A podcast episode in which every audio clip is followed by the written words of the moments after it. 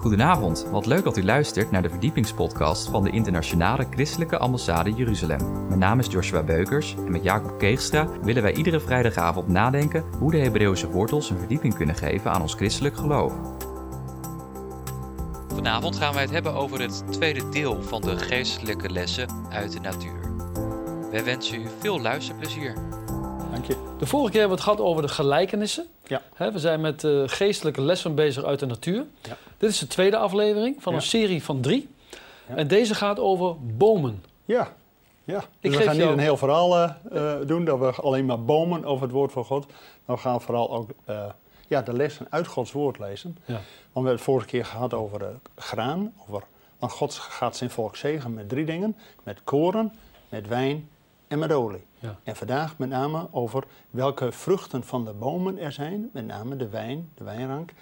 Want die heeft vanuit het natuurlijke ook geestelijke lessen. Nou, en God heeft eh, allerlei bomen geschapen. Natuurlijk de hele natuur geschapen. Maar wil ook vooral een aantal lessen wil God ons geven door de, door de natuur. En met name vandaag ook door de, door de bomen. En als we eens ehm, één tekst willen lezen uit eh, Jeremia, over de roeping van Jeremia, direct in Jeremia 1. Dan gaat het heel specifiek over één boom. Zullen we die lezen? Ja. Jeremia 1, vers 11 en 12. Vers 11 en 12, ja. Daar staat. En het woord des Heren kwam tot mij. Wat ziet gij, Jeremia? Toen zeide ik, ik zie een amandeltwijg. Daarop zeide de Heer tot mij, gij hebt goed gezien, want ik waak over mijn woord om dat te doen. Amen. Maar als je dat zo leest, dan denk je, ja, wat is de verbinding nou tussen een amandelboom dat God waakt over zijn woord? Ja, dat begrijp ik ook niet. In het Nederlands, ja, dan kun je daar geen touw aan vastknopen. Maar in het Hebreeuws, de oorspronkelijke taal van eh, Jeremia, daar is het woord voor amandelboom is precies hetzelfde woord als voor waken. Oh, Check het. Met andere woorden, in het natuurlijke ziet Jeremia, oh, amandeltwijg. En God zegt, ja, zo waak ik over mijn woord. Dus direct de geestelijke component. En in Israël is die amandelboom, wordt ook de wakerboom genoemd. Hoe komt dat nou?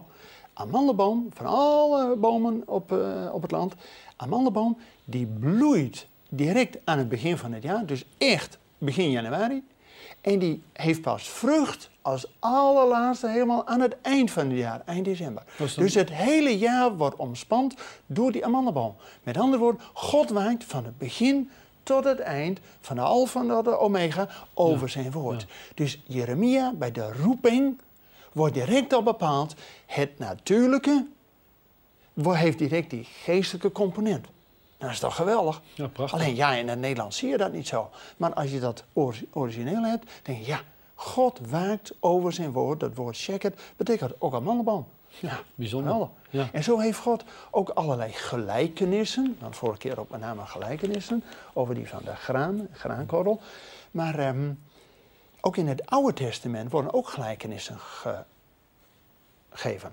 Er is een, in Richter 9 een fabel, een gelijkenis over de bomen. Wat bedoel je met fabel? Nou ja, zo wordt het dan genoemd, een geheimenis, een gelijkenis, die je pas vanuit het natuurlijke, maar weer met een geestelijke component. Pas wanneer je door het geloof bent gekomen, dan zie je de geestelijke diepgang. Van het verhaal, die gelijkenis in het Oude Testament over die bomen, wordt gevraagd, wie wil nou eh, koning zijn? Nou, dan wordt eerst de cipres gevraagd en dan wordt eh, de vijgenboom gevraagd, de olijfboom, en ze willen allemaal niet. En dan gaat God vragen, aan die doornenstruik. Wil jij nou koning worden? Nou, die doornenstruik, die denkt, nou, dit is mijn kans, hè. Dus die wordt koning. En denk je, ja, waarom kan nou zo'n onooglijke doornenstruik toch tot koning worden? Nou, als we daar die Is dat de reden waarom Jezus een- een doornenkroon had? ja, dat Jezus kwam de eerste keer, ja, eigenlijk de leidende knecht, die een doornenkroon had. Maar hij wordt eenmaal gezalfd met een lauwerkrans.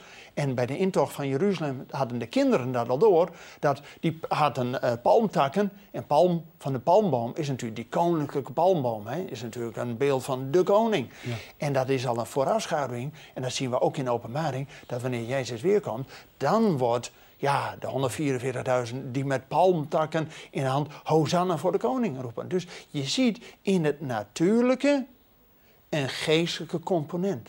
En zo hebben al die bomen hebben dus ook een, ja, vanuit het natuurlijke een geestelijke les. we hebben vorige keer gezien dat God zijn volk wil zegenen met koren, wijn en met olie. We willen nu in deze aflevering met name nagaan wat, welke eh, les God vanuit de wijnranken wil geven. Om uiteindelijk de druiven en uiteindelijk de wijn voor te brengen. Zullen we die mooie tekst lezen uit Johannes 15, vers 5 ja. in het Nieuwe Testament over die wijnstok?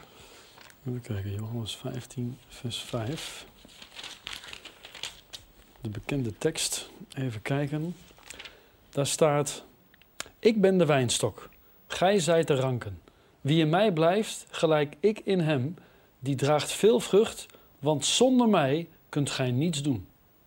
Amen. Ja, en Zo het. direct die vraag van hoe gaat dat dan? Hè? Blijf in mij, want zonder mij kunt gij niets doen. Maar als wij als gelovigen die les vanuit die wijnrank willen, uh, ons tot, tot ons willen nemen, nou, voordat dus ook die wijnstok uiteindelijk die druiven en dan de wijn voorbrengt, is ook ieder jaar weer een heel proces. Eén keer per jaar worden al die bladen eraf gedaan. Nou, dat is duidelijk afsterven. Hè? Al dat bladeren, al, dat, al dit wat je uit eigen kracht doet, eraf. Ja. Vervolgens wordt dat ook gesnoeid. Nou, dat proces van snoeien, dat doet natuurlijk altijd zeer als het aan het vlees komt, oeh, dat proces van snoeien vinden we nooit leuk. En dan ook die valse uitlopers, dat we weer uit eigen kracht dingen doen, dat zijn die dieven, dat zijn die valse uitlopers. Die moeten ook iedere keer weer eraf. Ja.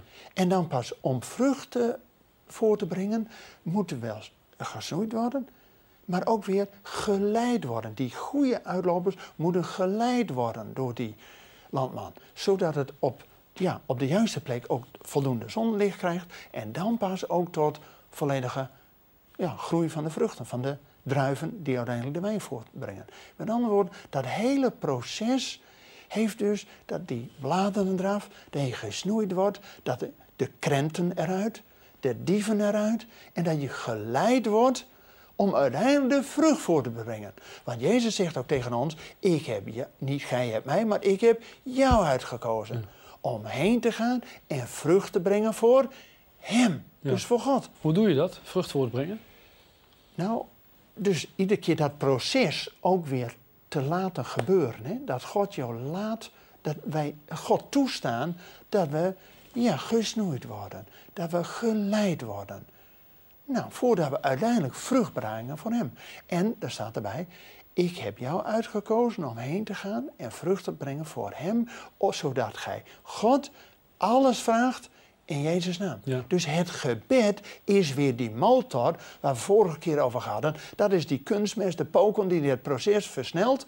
Want God kan het allemaal alleen, maar God wil ons gebruiken, inzetten om tot vrucht te komen. En dat is bidden en vasten het dagelijkse ja, gebeuren van, om dat proces tot heiligmaking, tot reiniging en uiteindelijk tot vrucht brengen, eh, sterker en sneller te laten verlopen. Jij zegt, hè, uh, je zegt het eigenlijk snel, bidden en vasten. Ja.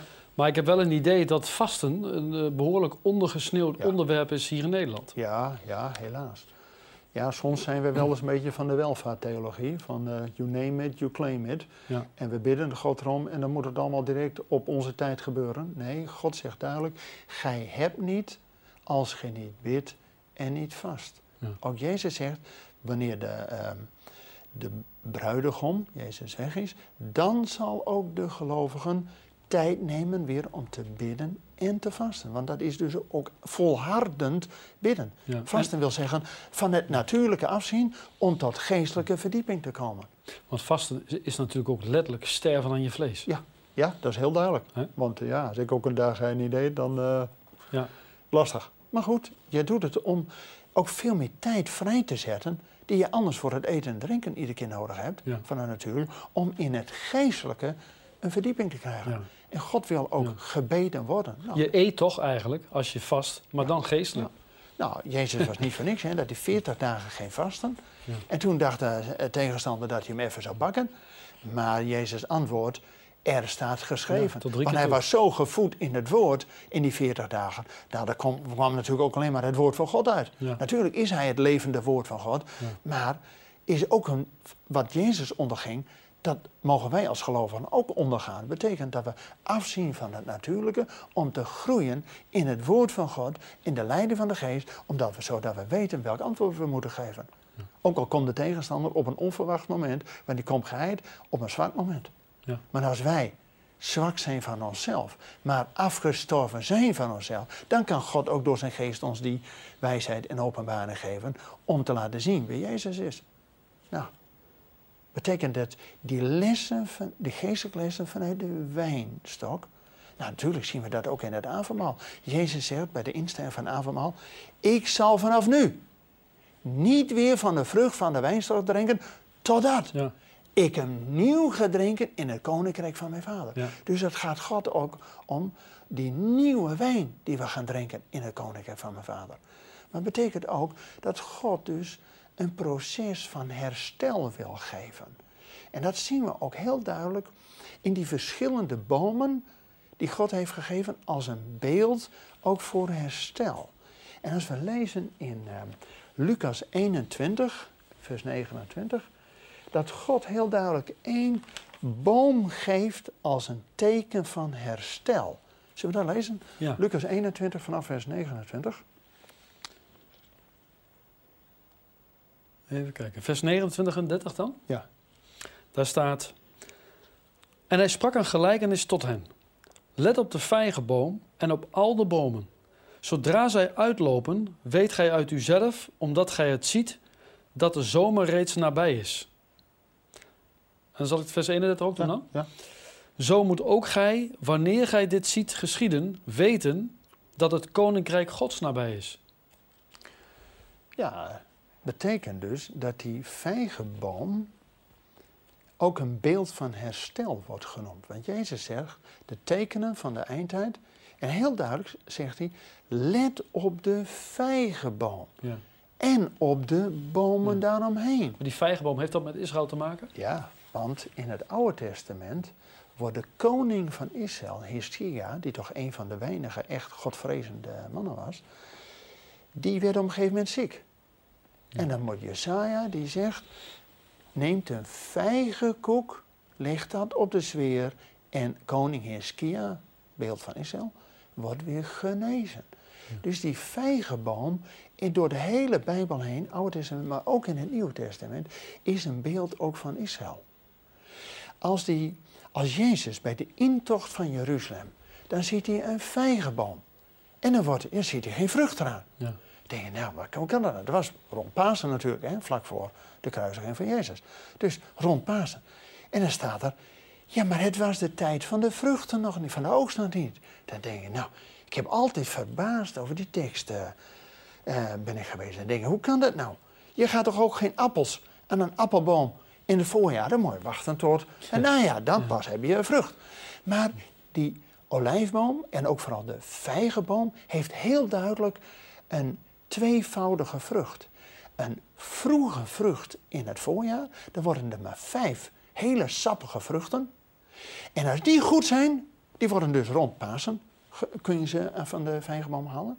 En daar was Jezus naar op zoek, naar die vroege vrucht. Ja. En die hingen Maar- er niet aan. Die hingen er niet aan. En als die vroege vrucht er niet aanhangt, dan weet je zeker dat de tweede, de grote oogst, drie keer niks wordt.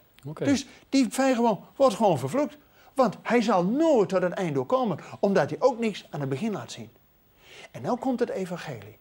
We kennen ook die mooie tekst uit Habakkuk. Al zal de vijgenboom niet bloeien, nochtans zal ik juichen in de Heer. Dus tijdens het proces van wat wij nu hebben, ook al gebeurt er niet zoveel, is er geen vrucht aan de vijgenboom. Nochtans zullen we juichen in de Heer. Maar er komt een tijd, en dat zegt de Bijbel, die, eh, dat hebben we net gelezen in Lucas 21, let op de vijgenboom. Ja. Dus God gaat weer herstel geven. En genezing voor de volkeren onder zijn bladeren. Nou, en Israël wordt ook vergeleken met die vijgenboom die eerst tot herstel moet komen. En we zien nu, na 2000 jaar, dat God zijn volk weer terugbrengt. En dat het niet alleen, waar we het net over hadden, over die wijn en die wijngaat. De wijngaat is ook een beeld van Israël. Want de lied van de wijngaard in het Oude Testament, Jezaja 9, staat dat, ehm, ja, uh, Israël is de wijngaard van God en die wordt omringd door een muur, dat is de Torah, de wet, die beschermt hen. En de wachttoren zijn de profeten, die hebben het profetische licht wat er gaat gebeuren. Maar als de profeten niet het woord van God verkondigen, dan wordt de wijngaard afgebroken. Maar gelukkig na 70 jaar wordt die wijngaard weer hersteld.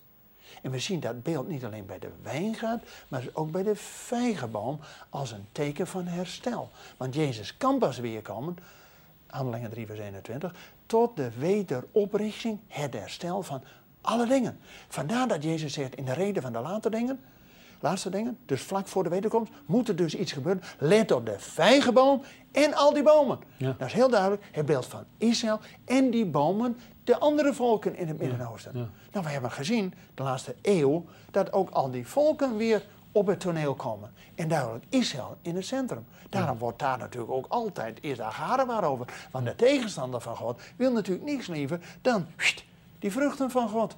Voordat het koninkrijk van God nabij is, zodat het volledige vrucht komt, het duizendjarig koninkrijk, dan wordt er dus eerst door de tegenstander wordt geprobeerd om die wijngaard van God weer te vernielen. Daarom wordt ook altijd gezegd, vang de kleine vossen van de wijngaard, die de wijngaard gaan vernietigen. Maar ook bij die vijgenboom is altijd die tegenstander is weer bezig om die vrucht onderuit te halen. Nou, maar Jezus zegt, let op die vijgenboom die dan blijkbaar weer gaat uitbotten en weer vroege vrucht gaat voortbrengen. Die toen eerst niet er was, 2000 jaar geleden. Want Jezus kon niet terugkomen omdat Israël toen niet de Messias, en Jezus als de Messias herkende.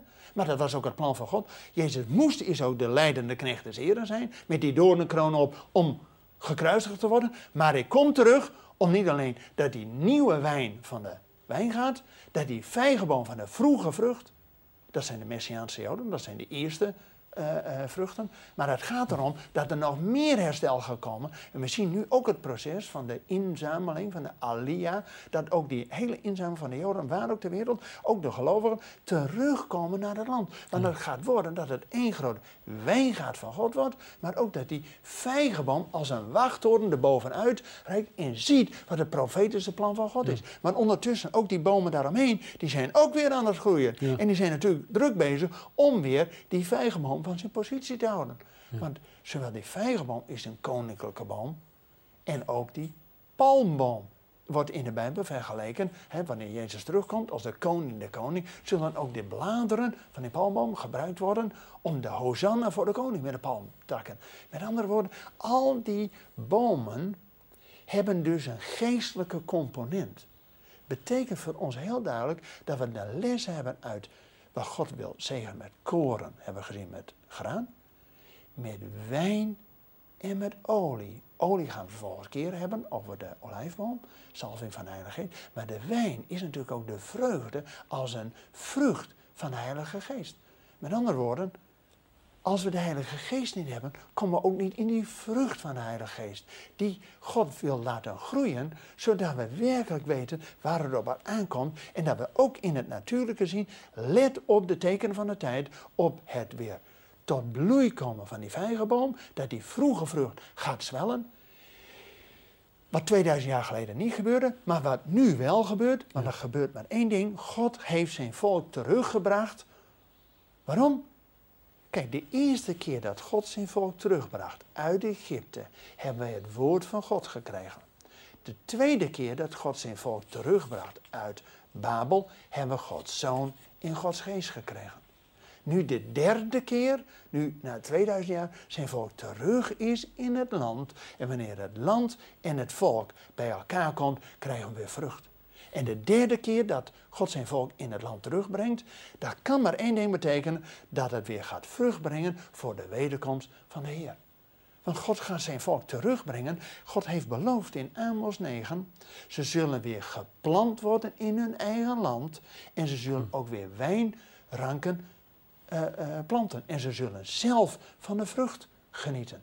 Maar het gekke is, het is natuurlijk 2000 jaar lang, of in ieder geval 600 jaar lang, uh, gebied geweest van de islam. En de moslims mogen geen wijn drinken.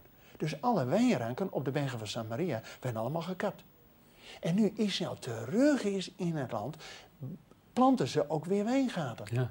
Nou, dat is een beeld van dat God voorbereidend werkt in het natuurlijke. Want het gaat God om. En Jezus zegt ook, ik kom pas weer. Ik ga pas weer terugkomen wanneer ik ook zal drinken met u van de nieuwe wijn. Ja. Dus vandaar dat proces van afsterven van de oude. Betekent ook die, eh, dat verhaal van de nieuwe wijn wordt niet in oude zakken gedaan. Ja. Want nieuwe wijn in nieuwe zakken, om het vol te houden. Met andere woorden, wat we vorige keer hadden, dat proces van afsterven, betekent ook dat we de nieuwe wijn van de Heilige Geest, dat we ook een vernieuwd lichaam krijgen. Betekent, het natuurlijke wordt begraven en het geestelijke wordt opgewekt. Dus dat betekent, waar vorige keer hadden, dat groeiproces van dat graan om uiteindelijk tot koren en tot brood te komen, dus nu ook dat proces van die wijn als die druiven dat vruchten gaan voortbrengen, betekent iedere keer weer snoeien en de dieven eruit en de, het krenten en geleid worden, zodat je meer vrucht brengt. Want het gaat nog steeds om die 30, 60 en die 100 Honderdvoudig, ja. Nou, dat betekent dat toen de verspieders, die twaalf verspieders, de eerste keer het land gingen verspieden. Wat werd er gezegd? Waar, kwamen ze mee terug? Met het land is overvloeiende van melk en honing. En die twee verspieders hadden dus druiventrossen. Die moesten op een grote stok tussenin nemen. Zo groot waren die druiventrossen. Wij in Nederland hebben nou dit soort druiven. Ja. druiven denken we, nou dat is al heel wat hè. En dit soort druiven. Meer. Maar toen dus die verspieders het beloofde land in gingen. Die hadden druiventrossen. Nou dan moesten ze met twee man tillen. Dat waren nog eens druiventrossen. Dat was die honderdvoudige vrucht. Ja. Nou daar gaan we voor. Dat betekent dat God nu bezig is zijn volk terug te planten in het land. Ze doen wat God zegt. Ze gaan weer wijngaarden aanleggen. Ze gaan ook weer die muur eromheen bouwen. Dus ook door de Torah beschermd worden. Die wachttoren, dat ze uitzien van, hé, hey, wat gaat er gebeuren? En ook die andere boom, vooral die vijgenboom die weer gaat bloeien. En, weer en vijgenboom is het beeld van genezing. Want er moet eerst genezing zijn onder zijn bladeren en ook van de vruchten van die vijgenkoeken, dat de, die alle zweren die die koning Hiskia had, die verdwenen als sneeuw voor de zon door die vijgenboom en die vijgenkoek. Met andere woorden, er is genezing wanneer ook voor de volkeren, wanneer ook het volk Israël weer op zijn plek komt. En dat moet gewoon gebeuren voordat Jezus weer kan komen. Want Jezus zegt in Handelingen 3, ik kom pas weer. Dat, dat wil zeggen, met de, met de hemelvaart, dat de hemel moest hem opnemen tot de wederoprichting van alle dingen. Dus we zien herstel van het land, herstel van de vruchten. En vooral gaat het aan God om, uiteindelijk om de oogst. En God gaat zijn volk zegenen met drie dingen. Met koren, met wijn en met. Koren is dus gerstentouwen, dat is dus in het voorjaar tussen Paas en Pinksteren. Maar het gekke is, wij als christenen kennen wel Paas en Pinksteren. Ja, dat, dat kennen we.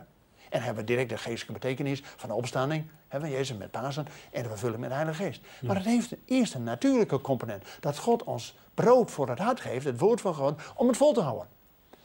Maar de grote inzamelen van de vijf vruchten van de bomen, dat zijn dadels van de palmboom, olijven, dus de olie van de olijfboom.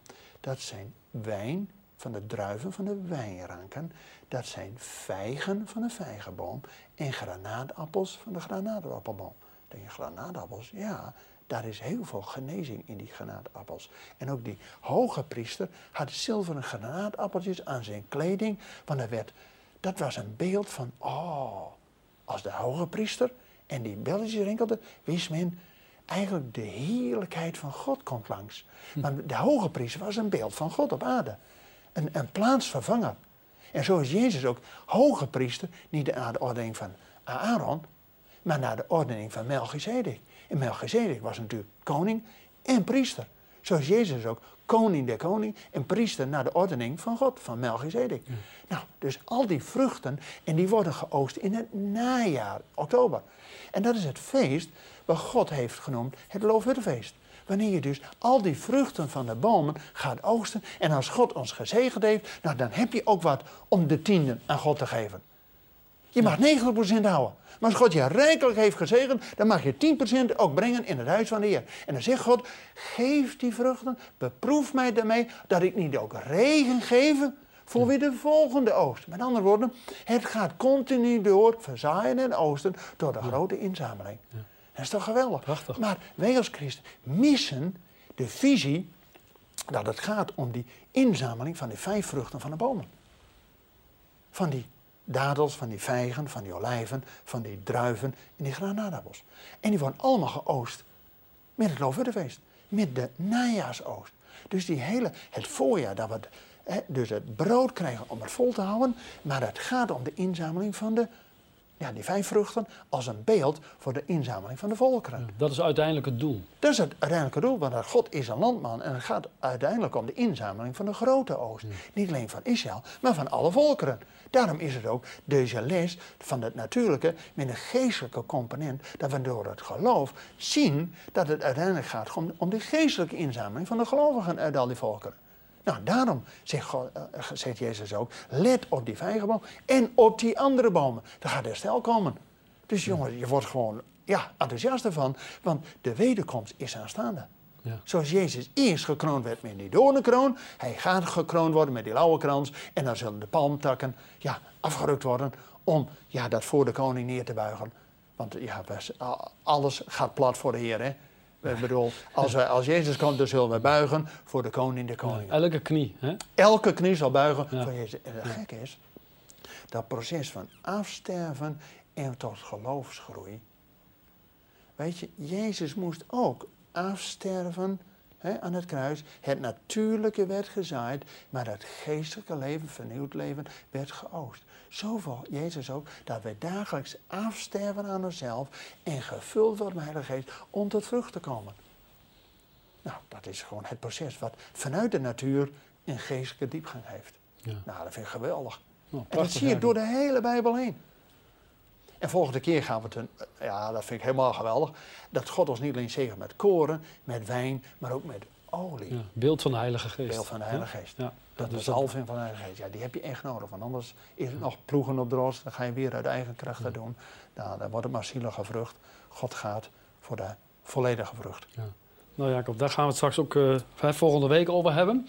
Hè, over de Heilige Geest, over de olie. Ja. Eh, tot zover hartelijk dank weer voor deze ja, diepe studie. Hè. Ik heb het zelf eh, nog nooit zo iemand zo erover horen vertellen. En eh, heel interessant, boeiend onderwerp. Eh, je, je hebt het ook heel, heel diep voorbereid, diep bestudeerd. Hè, dat is wel duidelijk. Maar dank je wel voor je heldere uitleg. En ik zie je graag ook volgende week weer terug. Bedankt voor het luisteren naar deze verdiepingspodcast van de ICEJ. Waardeert u onze podcast? Steun ons dan met een donatie, abonneer u of deel deze podcast met uw vrienden of familie. Ga naar www.icej.nl. Volgende week gaan wij het hebben over de parasha of bijbelrooster Behar op de berg uit Leviticus 25. Hartelijk dank voor het luisteren en tot volgende week.